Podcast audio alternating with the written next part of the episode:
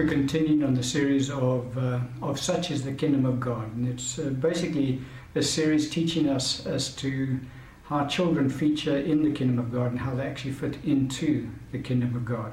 And in the previous teaching, we had a look at the fact that um, every man's spirit does die um, that are born into the earth. We saw that everyone is born spiritually alive to God, but there comes a time in every single person's life when their spirit dies and then they are separated from God at that point in time.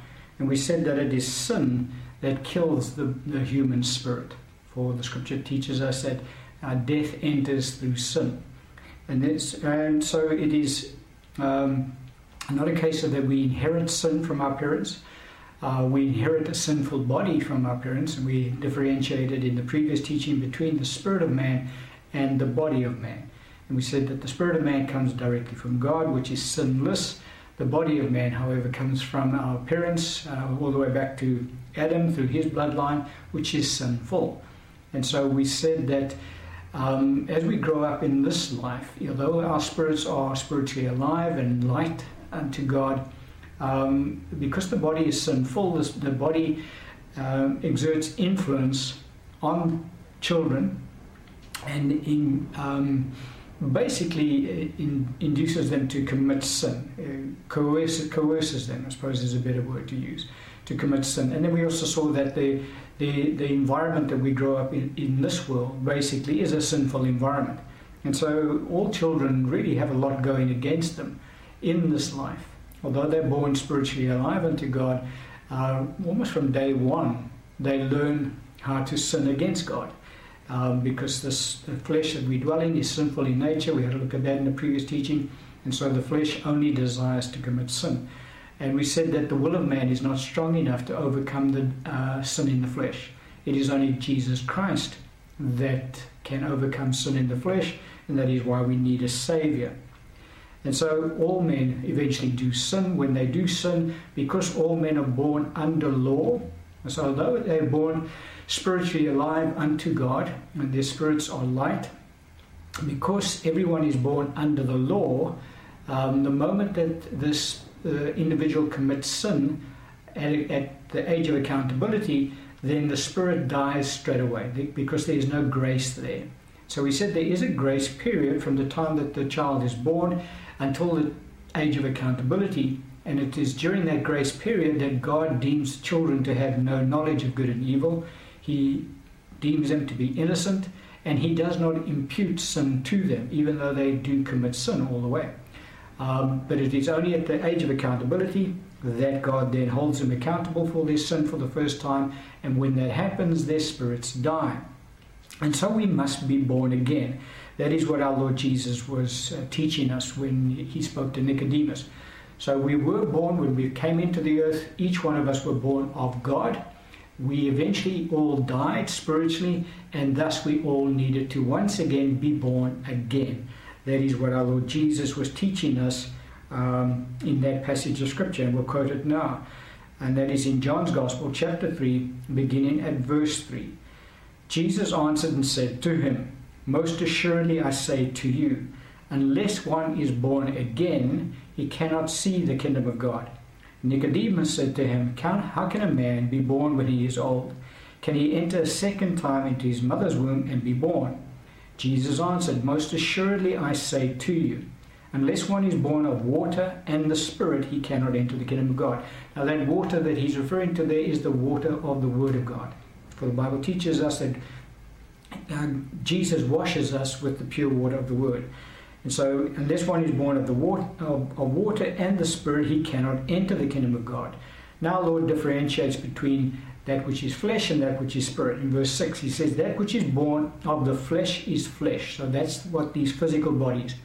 Uh, these physical bodies are born of the flesh and they remain flesh. And that which is born of the spirit is spirit. And so our spirits are born of, of the Spirit of God. And so that's the Spirit is talking about. Verse 7 Do not marvel that I said to you, You must be born again. The wind blows where it wishes, and you hear the sound of it, but cannot tell where it comes from and where it goes. So is everyone who is born of the Spirit. And obviously, um, the reason that they can't tell where it comes from, where it goes, is because no one come, uh, has ascended into heaven except Jesus Christ our Lord. And so um, the Spirit of God comes directly from God, and the Spirit of God returns to God. And that is what he was talking about in that. But the point is really that our Lord is, uh, was highlighting the truth for us that is why every single person on the planet, in order to be saved, has to be born again. Because everybody at the age of accountability, no matter what race, religion, or creed that they um, have grown up in, at the age of accountability, their spirits die and they become separated from God. And the only way that they can be once again reconciled to God is they have to be born again. And that is what our Lord Jesus was talking about in that passage of Scripture. The Apostle Peter talks about it in his writings as well, and he uh, just re emphasizes the truth of the fact that we were once begotten by God. Every single one on the planet was once begotten by God, and those who have accepted Jesus Christ as Lord and Savior have once have be, been begotten again. Um, that's in 1 Peter chapter 1, verse 3. He writes, he says, Blessed be the God and Father of our Lord Jesus Christ who according to his abundant mercy has begotten us again to a living hope through the resurrection of Jesus Christ from the dead. So in order for us to have be, to be begotten again means that we must have been begotten once before. And so that, yes, that was the case because as we've uh, shown in this teaching the, the series so far, everybody born into the earth is born of God. They have been begotten by God. They all die spiritually and thus in the mercy of God, we are able to be begotten again um, through the resurrection of Jesus Christ our Lord. And so that's one of the reasons why the Lord, when He talks about in His parables, and we'll quote one of them now, He talks about coming to find the lost. You cannot come find, you can't go looking for the lost if they were never yours in the first place. And so we all belonged to God at one time when we were born into the earth, we all strayed from God and thus became lost, and Jesus has come to find the lost. That's what he said when he came to the earth. The one parable we can look at is in Luke chapter 15, verse 3 to verse 7. Uh, scripture says, So he spoke this parable to them, saying, What man of you, having a hundred sheep, if he loses one of them, does not leave the 99 in the wilderness and go after the one which is lost until he finds it. And when he has found it, he lays it on his shoulders, rejoicing. And when he comes home, he calls together his friends and neighbors, saying to them, Rejoice with me, for I have found my sheep which was lost. I say to you that likewise there will be more joy in heaven over one sinner who repents than over 99 just persons who need no repentance. And so, again, the, the, the, parable is very plain that all of us belong to God at one time. We then became lost when we were separated from God, when our spirits died, and Jesus has come to find the lost. And as I say, you can't go find something that was lost if you never had it in the first place. Um, clearly, we all belong to God in the first place. The other parable, which is very uh, um, well known is the parable of the prodigal son. It's exactly the same uh, truth that our Lord is teaching us because that son also at one time was a son. He went away and he became lost and he returned to his father. Look at what our Lord says about him in that particular parable, Luke 15, verse 24. This is the father speaking. He says, For this my son was dead and is alive again. He was lost and is found. And they began to make merry. And so that's the principle that our Lord was teaching us when he was on the earth. He said, You guys used to belong to God. You've all become lost sheep. And I've come to find the lost sheep and bring them back into the fold. And so that is the whole principle around uh, our salvation, really. And the fact is that, as I say, we all need to be born again. And we are born again in Christ Jesus. So I trust that you understand the concept. Everybody born into the earth is born spiritually alive to God. Um, we have a lot going against us during our lives in the earth because our, our bodies that we've inherited are sinful in nature and will only commit sin. Um, the environment we grow up in is sinful in nature and it encourages us to commit sin. And so we do start committing sin. But nevertheless, we're in a grace period. We are up until the age of accountability. Our spirits remain alive to God. And it's at the age of accountability where God says, okay, that's it. Now you're a man. Now you are accountable for your sin. The moment that that happens, our spirits die because when we commit sin, death enters by sin. And we're all born under the law. None of us are born under grace. Grace is only in Christ Jesus. And you can only enter into grace if you belong to Christ. And so spirits die. We then are lost. Jesus then comes and he then redeems us, he then finds us, and we are thus born again. And that is how it works. We are then made spiritually alive once again to God, and He becomes our Father once again. He, we are begotten again by His mercy. That's uh, how the principle basically works. And so the question then arises is when do we become accountable? Because there is this cut-off age and I've alluded to so far in this series that the cutoff age is the age of 13, and we need to just establish that from Scripture today. I said we would get to the point where I would then um, show from Scripture why it is that I say that at the age of 13, that is the age of accountability for every child, uh, when God first holds them accountable for um, their sin in their lives. And so we're going to go through a bit of Scripture now because we want to establish also why it is that God does not hold children accountable for sin up to that age of accountability. And the first scripture we want to look at is in Romans chapter 9, verse 11. The scripture says, For the children not yet being born. So we're talking about children in the womb, from, that, from the moment of conception up until birth. This is what this passage of scripture is talking about. It says, For the children not yet being born, he's talking about uh, Esau and Jacob. They were the twins inside uh, Rebecca's womb. Nor having done any good or evil, that the purpose of God according to election might stand, not of works, but of him who calls. And so here God says to us that children from conception until birth do not do any good or evil. So all children in the womb, uh, God deems them to have no sin. They do not do any good, but neither do they do any evil. So every child from conception until birth that dies during that nine month period, for whatever reason, that child goes straight to God. That child goes straight to heaven because that, that spirit came from God and that spirit returns to God. Uh, just a bit of an aside here. Under the old covenant, the saints couldn't be born again. It's only under the new covenant we can be born again in Christ Jesus. And so when the saints died under the old covenant, I'm talking about saints now, I'm talking about believers, they could not ascend into heaven because they were, their spirits were still sinful, their spirits were still dead. Um, and so they could not go to heaven. They went to the place called Abraham's bosom. And our Lord spoke about Abraham's bosom when he was on the earth. Um, he spoke about the rich man and Lazarus. The rich man goes down to hell, Lazarus went to Abraham's bosom. And Samuel was there, Moses was there, Abraham was there. They were all there. And that was under the earth. And they could not go to heaven. Um, after our Lord Jesus was raised from the dead, the uh, uh, gospel, uh, Peter's epistles teach us, and Paul's um, uh, writing teaches us that Jesus went into that location, preached the gospel to them. They were born again, each one of them, and Jesus then took them up into heaven with him when he ascended into heaven. But all children prior to our Lord Jesus return, coming to the earth that died went straight to heaven. They didn't go via Abraham's uh, bosom.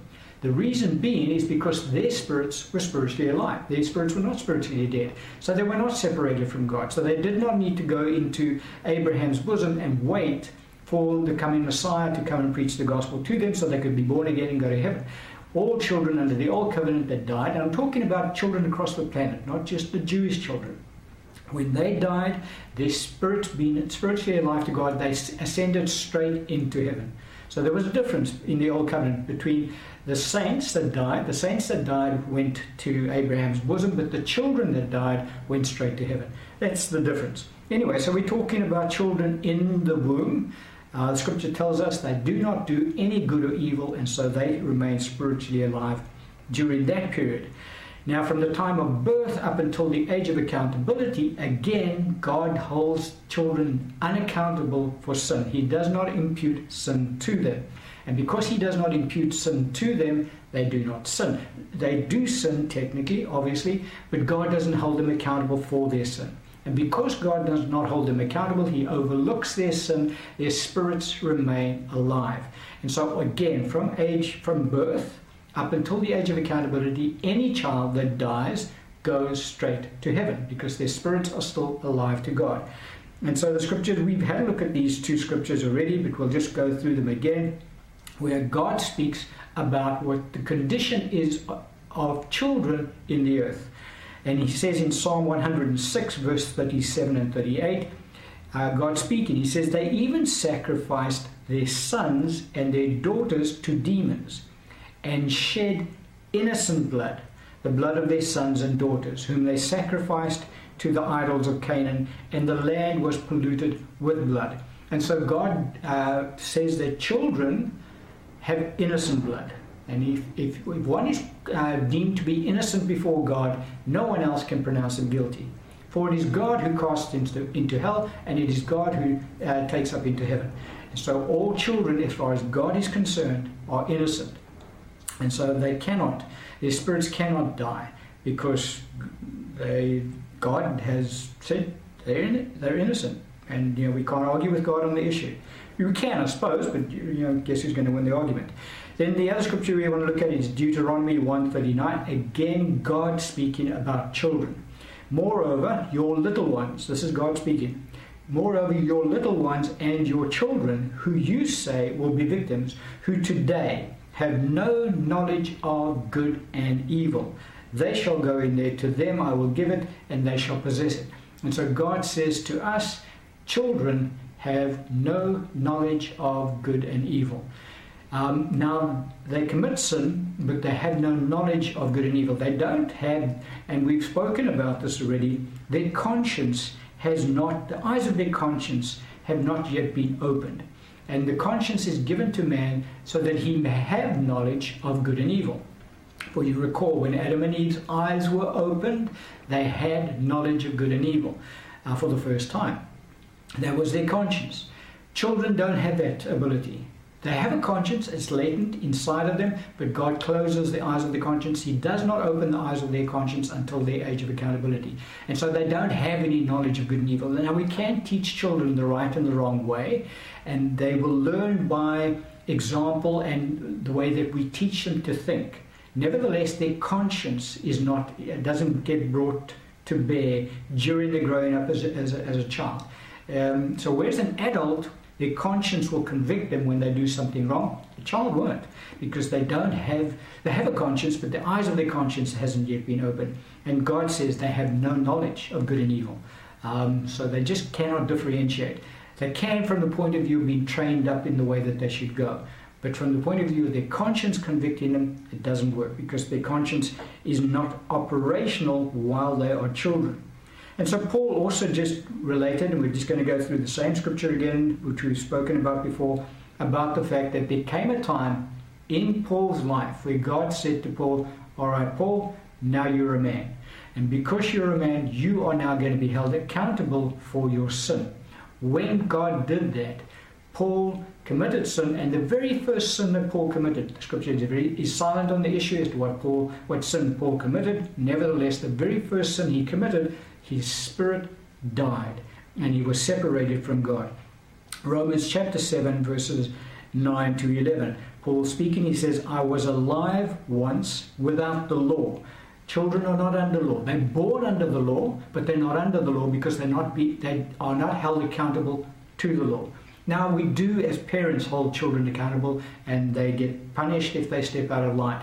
But nevertheless, from the point of spiritual life and spiritual death, God does not hold them accountable. For if He did, They would have to die spiritually because that is what happens to everybody who sins under law. Um, the, when sin is committed under law, spiritual death occurs. That's the, the immediate consequence. Think about Adam and Eve. And so God has children under grace during their childhood, in that He does not hold them accountable spiritually for their sin. But parents are required to hold the children accountable so that they can be trained up in the way that they should go.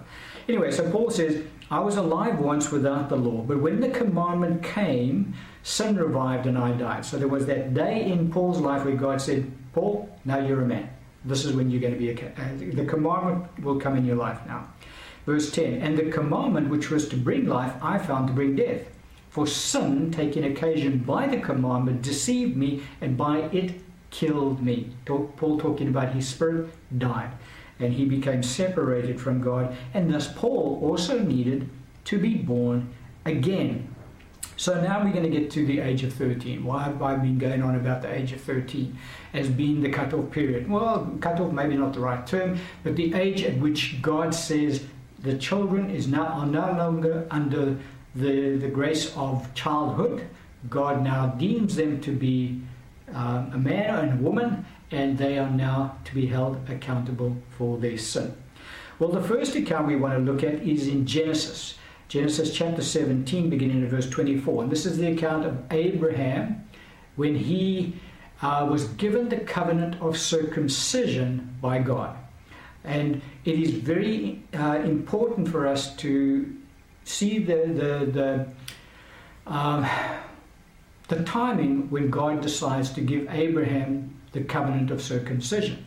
Because when God decided to do it, Ishmael, his son who was born after the flesh, was 13 years old. It was on Ishmael's 13th birthday that God gave Abraham the covenant of circumcision.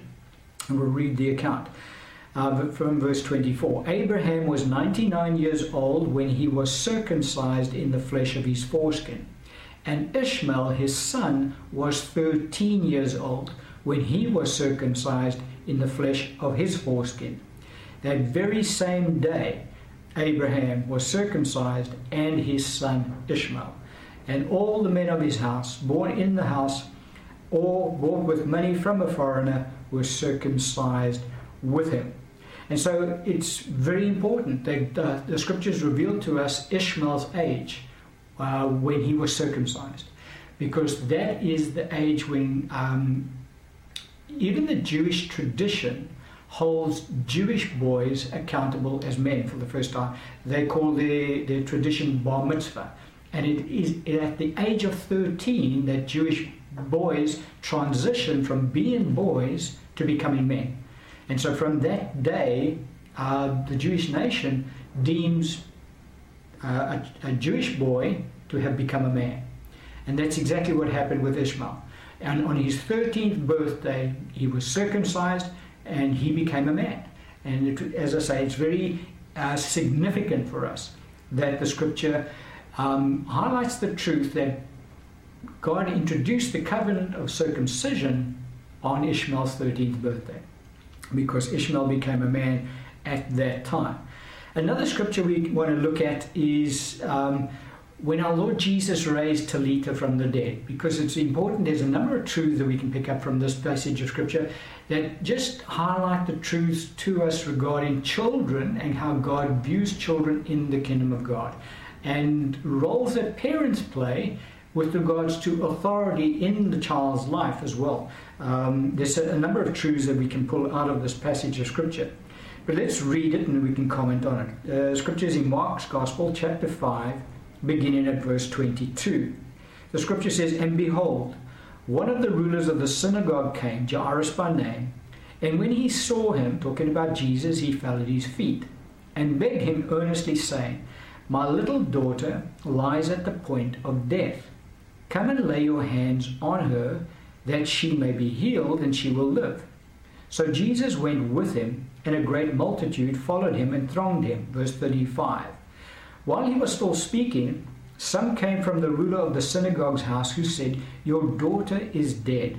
Why trouble the teacher any further? As soon as Jesus heard the words that were spoken, he said to the ruler of the synagogue, Do not be afraid, only believe. Um, only believe. Verse 37. And he permitted no one to follow him, except Peter, James, and John, the brother of James. Then he came to the house of the ruler of the synagogue and saw a tumult and those who wept and wailed loudly. When he came in, he said to them, Why make this commotion and weep? The child, very interesting, uh, uh, important what our Lord says, the child is not dead, but sleeping. And they ridiculed him. But when he had put them all outside, he took the father and the mother of the child and those who were with him and entered where the child was laying. Then he took the child by the hand and said to her, Talitha cumi, which is translated, Little girl, I say to you, arise. Immediately the girl arose and walked, for she was twelve years of age. And they were overcome with great amazement. And he commanded them strictly that no one should know it, and said that something should be given to her to eat. And so we see the account of our Lord raising Talitha from the dead, but there's a number of truths that we get out of this account. The main one being that the Holy Spirit finds it very important for us and significant for us to put into this parable the age of the child. For the scripture says, for she was 12 years of age. 12 years old. Uh, let me just get the wording right, sorry, I'll go back there. Um, scripture says, Immediately the girl arose and walked, for she was 12 years of age. And so it was, it's very significant for us that her age is given to us in this particular uh, account when our Lord raises her from the dead. Because Jesus could only raise people from the dead who are saints of God. It is only possible to call back the spirit of a saint into their body. For the spirit of a person who descends into hell, once they enter into hell, they cannot come out until their day of judgment. That's it. They have uh, God has decreed. And whoever descends into hell can't come back. Uh, they will be raised on their day of judgment at the last day, but until that time they remain there. However, there are many accounts, well, numerous accounts, of saints who have been raised from the dead. The, the reason for that is, is because they've ascended into heaven and their spirits can come back. God has given us that authority to bring their spirits back. And so Peter raised some person from the, the, dead, Paul raised a person from the dead. Uh, there are numerous accounts of individuals being raised from the dead. But, but unbelievers cannot be raised from the dead because their spirits cannot return to them. And so when our Lord Jesus is going to go and raise this little girl from the dead, well, he goes to heal her, she dies while he's on the way. But our Lord needed to know what her age was because he needed to know that he could raise her from the dead, which is why he understood that she was 12 years of age even before he went to go and pray for her. For our Lord knew that had she been past the age of 12, in other words, she took, had her 13th birthday and she had died, she would have descended into hell and she would not have been able to be raised from the dead. That's the one aspect. The other aspect is um, the parent's authority in her life.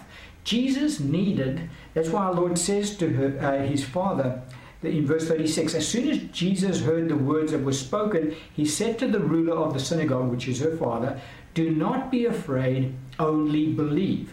And so Jesus needed the faith of the parents to be operational in order for him to be able to raise the little girl from the dead. Why is that? Because God has placed children under the authority of their parents. And so that authority extends to the realm of faith for their children as well. And so God expects the parents to have faith for their children in order for them to be able to receive blessing from God for their lives. In this case, they needed to have faith in Jesus that he could raise them from the dead. But Jesus needed the parents. Jesus could not have gone into that room alone to raise the little girl from the dead because Jesus recognized the authority that the parents exercised over the child. And so that's what, what Jesus worked with uh, when he took Peter, James, and John with him, and then he takes the mother and the father with him into the room so that he can then uh, raise the child from the dead. But again, it's very significant for us that the Holy Spirit deems it uh, necessary to give us the age of the child when she is raised from the dead. Why important? Important because God wants to show us that up until the age of 12, all children are still children. For all through that passage, the Holy Spirit calls her the child. Jesus calls her a child. Jesus calls her a little girl. And so, even though she's 12 years old, believe you me, there's some 12 year olds in the earth today, especially among young women, uh, young girls, that really, you know, are quite. Um, I wouldn't, don't want to use the word mature, but they certainly don't behave like children. Nevertheless, as far as God is concerned, they are still children and their spirits remain alive to Him. So that is a very important passage of Scripture for us to, to understand about the cutoff age of 13. And then we get to um, the last passage of Scripture that I want to look at, which then identifies this age of 13, and that is our Lord Jesus Christ Himself. Because there are those who teach that they teach there is an age of accountability. Uh, they agree with that. Um, but what they say is that each child has a different age of accountability. So some reach the age of accountability earlier than others. Some reach that age of accountability a, a lot later than others.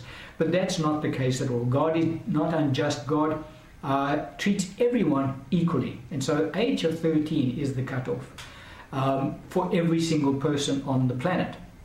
Now, before we have a look at our Lord Jesus, I just want to re- reiterate some other aspects which would help us to understand a few things. You get uh, people that are born into the earth who never mature past childhood. Think about those who are Down syndrome, uh, people that are born into the earth.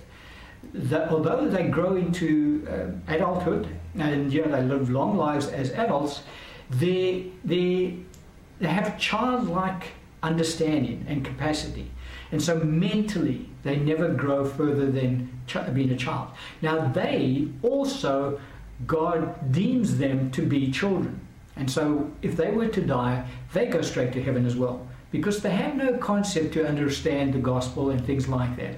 And so, God treats them, eh, holds them in that same capacity. So, all mentally um, challenged people that are born into the earth who never uh, become mature uh, mentally, um, they remain spiritually alive to God because they never reach that age of accountability um, as m- most people would in the earth. But let's have a look at our Lord Jesus now. And the account is in Luke chapter 2, beginning at verse 40. And again, very important for us. The Holy Spirit, when He puts things into the Bible, He does it for a purpose because He's wanting to teach us things. And so, here as well, the Holy Spirit deems it very necessary for us to know the age of our Lord Jesus Christ. And so, beginning in verse 40, the scripture says, And the child grew. Again, look at the wording that the Holy Spirit uses in describing Jesus Christ our Lord. God the Father deems at this time Jesus to be a child. For the scripture says, And the child grew and became strong in spirit, filled with wisdom, and the grace of God was upon him. His parents went to Jerusalem every year at the feast of Passover. And when he was twelve years old, they went up to Jerusalem to according to the custom of the feast. And so if ever there was a child who could have reached the age of accountability earlier than anyone else, it would have been the perfect child of God, Jesus Christ our Lord. He is the perfect Son of God. And so, if anyone could have reached the age of accountability before the age of 13, it would have been Jesus. He could have done that. But nevertheless, at age 12, God still calls his son a child. And so, Jesus at age 12, and as, as I say, it's very important that the Holy Spirit puts the age in there. He wants to teach us this truth that at age 12, Jesus was still a child. He was not yet a man. And so the age of accountability is most definitely, biblically speaking, we've looked at Ishmael uh, circumcised on his 13th birthday. We've looked at Talitha being able to be raised from the dead because she was still 12 years old. We looked at our, at our Lord Jesus Christ, who the Holy Spirit and God the Father still calls a child at age 12. And so there's three witnesses in Scripture. The Bible says, out of two or three witnesses, let every mouth, eh, let, let every word be established. And so, those are the three witnesses that we have in Scripture that just point to the fact that every child up until the age of 13 remains a child as far as God is concerned. They have no knowledge of good and evil. He, they are innocent before Him. Their spirits remain alive. However, at their 13th birthday, because they're born under law, the moment they commit sin, whatever sin it is, it matters not. The spirit dies straight away. And that's what Paul was talking about. I once was alive without the law, but when the commandment came, sin revived and I died. He's talking about his spirit then died. Now, just because um, age of 13 is the age of accountability and all die spiritually does not mean that all in fact do die spiritually what do i mean by that well it is that there are many children that get brought up in christian homes in christian environments and at some stage as children they understand the gospel god opens the understanding to the gospel and they accept Jesus Christ as their Lord and Savior. And I've known of individuals at, at age four have recognized Jesus as being their Lord and Savior, and they've given their hearts to Jesus.